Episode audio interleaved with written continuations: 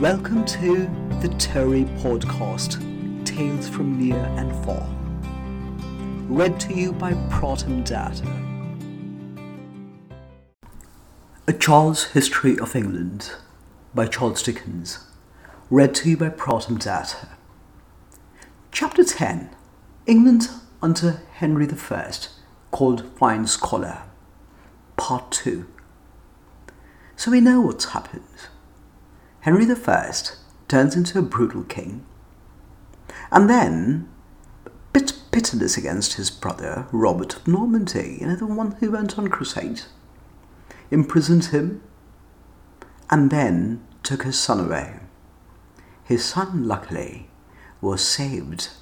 The Baron, who was the child's guardian, ran away with him, took him abroad, and travelled with the child from court to court, talking about the legitimacy of Robert de Normandy's son over Henry I. The youth and innocence of the pretty little William Fitz-Robert, for that was his name, made him many friends at that time.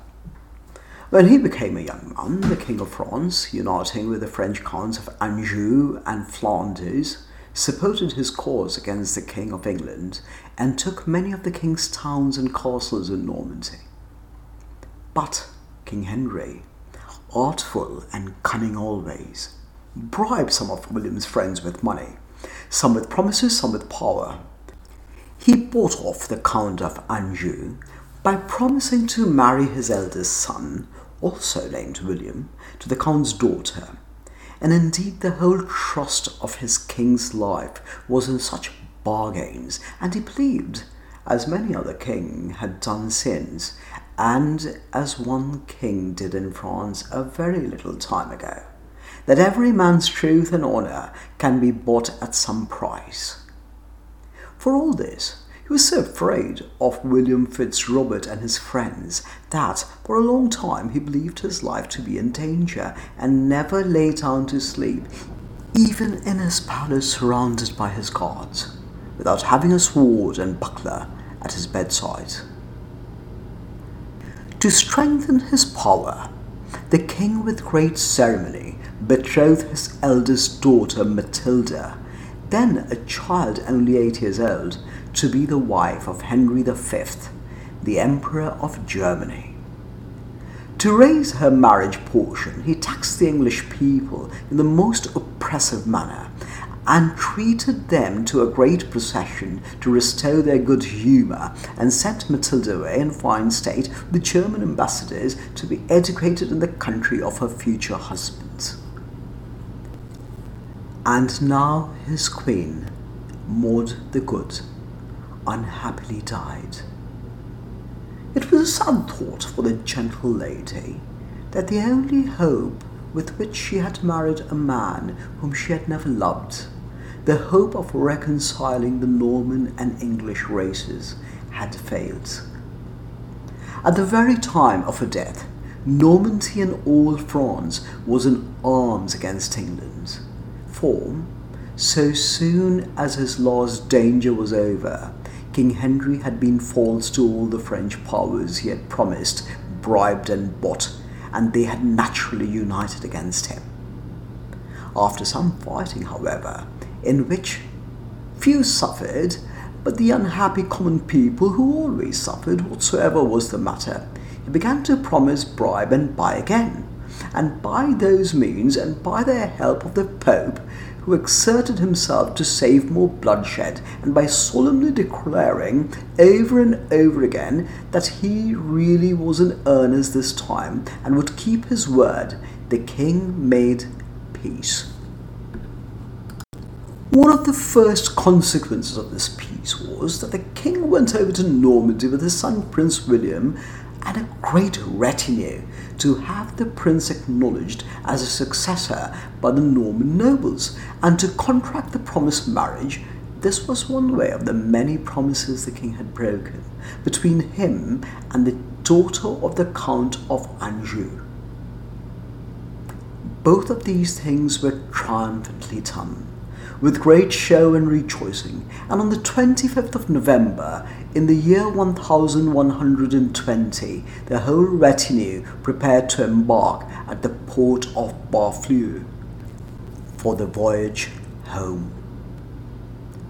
On that day, and at that place, there came to the king Fitzstephen, a sea captain, and said, My liege, my father served your father all his life upon the sea. He steered the ship with the golden boy upon the prow, in which your father sailed to conquer England. I beseech you to grant me the same office. I have a fair vessel in the harbour there, called the White Ship, manned by fifty sailors of renown. I pray you, sire, to let your servant have the honour of steering you in the White Ship to England. I'm sorry, friend, replied the king, that my vessel is already chosen, and that I cannot, therefore, sail with the son of the man who served my father. But the prince and all his company shall go along with you in the fair white ship, manned by the fifty sailors of renown. An hour or two afterwards, the king set sail in the vessel he had chosen, accompanied by other vessels, and sailing all night with a fair and gentle wind, arrived upon the coast of England in the morning. While it was yet night, the people in some of those ships heard a faint wild cry come over the sea and wondered what it was.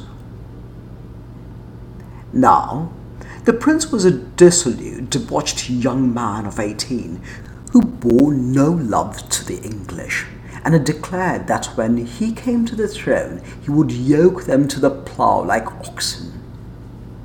He went aboard the white ship with 140 youthful nobles like himself, among whom were 18 noble ladies of the highest rank.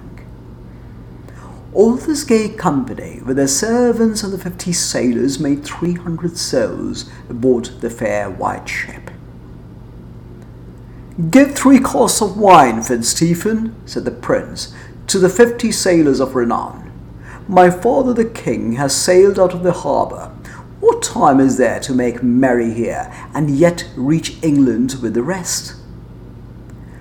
Prince, said Fitzstephen, before morning my fifty and the white ship shall overtake the swiftest vessel in attendance on your father the king, if we sail at midnight. Then the prince commanded to make merry, and the sailors drank out of the three casks of wine, and the prince and all the noble company danced in the moonlight on the deck of the white ship. When at last she shot out of the harbour of Barfleur, there was not a sober seaman on board, but the sails were all set, and the oars were all going merrily. Fitzstephen had the helm. The gay young nobles and the beautiful ladies, wrapped in mantles of various bright colours to protect them from the cold, talked, laughed, and sang. The prince encouraged the fifty sailors to row harder yet for the honour of the white ship. Crash! A terrific cry broke from 300 hearts. It was the cry the people in the distant vessels of the king heard faintly on the water. The white ship had struck upon a rock, was filling, going down. Fitzstephen hurried the prince into a boat with some few nobles. Push off, he whispered, and row to land.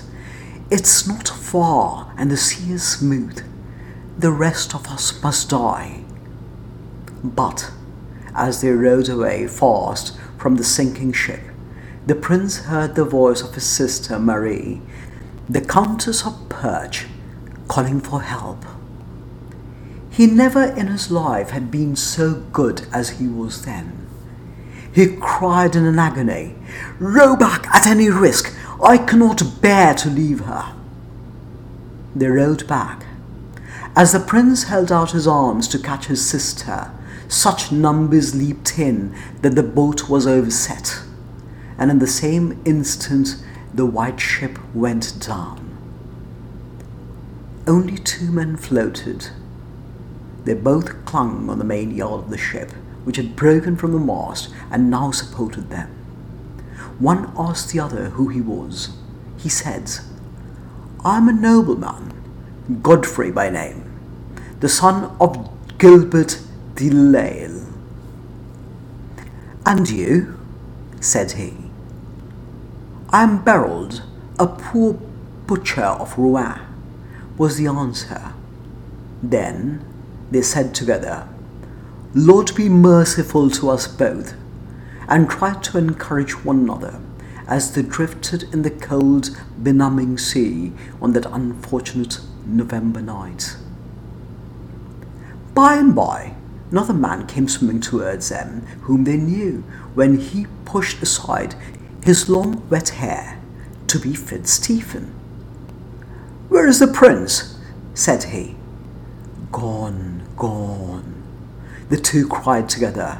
Neither he, nor his brother, nor his sister, nor the king's niece, nor her brother, nor any one of all the brave three hundred, noble or commoner, except we three, has risen above the water. Fitzstephen, with a ghastly face, cried, Woe, woe to me, and sunk to the bottom. The other two clung to the yard for some hours. At length, the young noble said faintly, I am exhausted and chilled with the cold, and can hold no longer. Farewell, good friend. God preserve you. So he dropped and sunk, and of all the brilliant crowd, the poor butcher of Rouen alone was saved. In the morning, some fishermen saw him floating in a sheepskin coat and got him into their boat, the sole relator of the dismal tale. For three days, no one dared to carry the intelligence to the king. At length, they sent into his presence a little boy who, weeping bitterly and kneeling at his feet, told him that the white ship was lost with all on board. The king fell to the ground like a dead man, and never, never afterwards was seen to smile. But he plotted again, and promised again, and bribed and bought again in his old deceitful way. Having no son to succeed him after all his pains, the prince will never yoke us to the plough now, said the English people. He took a second wife, Adelaide or Alice. A duke's daughter and the pope's niece. Having no more children, however, he proposed to the barons to swear that they would recognize as his successor his daughter Matilda, whom, as she was now a widow, he married to the eldest son of the Count of Anjou, Geoffrey, surnamed Plantagenet from a custom he had of wearing a sprig of flowering broom called genêt in French, in his cap for a feather. As one false man usually makes many, and as a false king in particular is pretty certain to make a false court, the barons took the oath about the succession of Matilda and her children after her twice over, without in the least intending to keep it. The king was now relieved from any remaining years of William Fitzrobert by his death in the monastery of Saint Omer in France at 26 years old, of a pike wound in the hand. And as Matilda gave birth to three sons, he thought the succession to the throne secure. He spent most of his latter part of his life which was troubled by family quarrels in Normandy, to be near Matilda. When he had reigned upward of thirty five years and was sixty seven years old, he died of an indigestion and fever brought on by eating, when he was far from well, of a fish called lamprey, against which he had often been cautioned by his physicians. His remains were brought over to the Reading Abbey to be buried.